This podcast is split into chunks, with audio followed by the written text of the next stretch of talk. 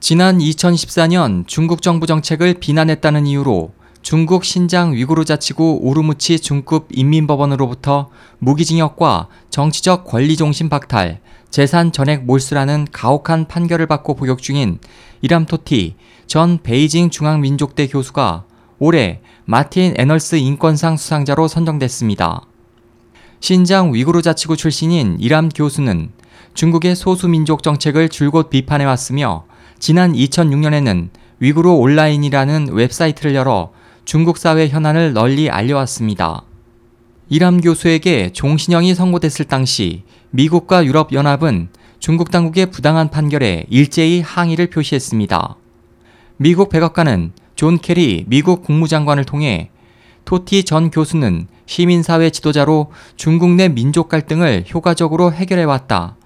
평화적인 의견 표출을 탄압해선 안 된다면서 토티 전 교수에 대한 중국 정부의 가혹한 선고는 중국 내 위구르족의 인권에 대한 무지한 탄압이라고 비난 성명을 발표했습니다.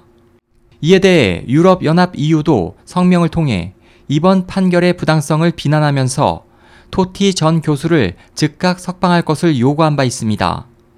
11일 스위스 제네바에서 진행된 시상식에서 마틴 애널스 재단 측은 이람 교수가 중국의 소수 민족에 대한 억압 정책과 그로 인한 위구르족의 고통과 애환을 용기 있고 평화적인 방법으로 해결하기 위해 애썼기 때문이라고 수상자 선정 이유를 밝혔습니다.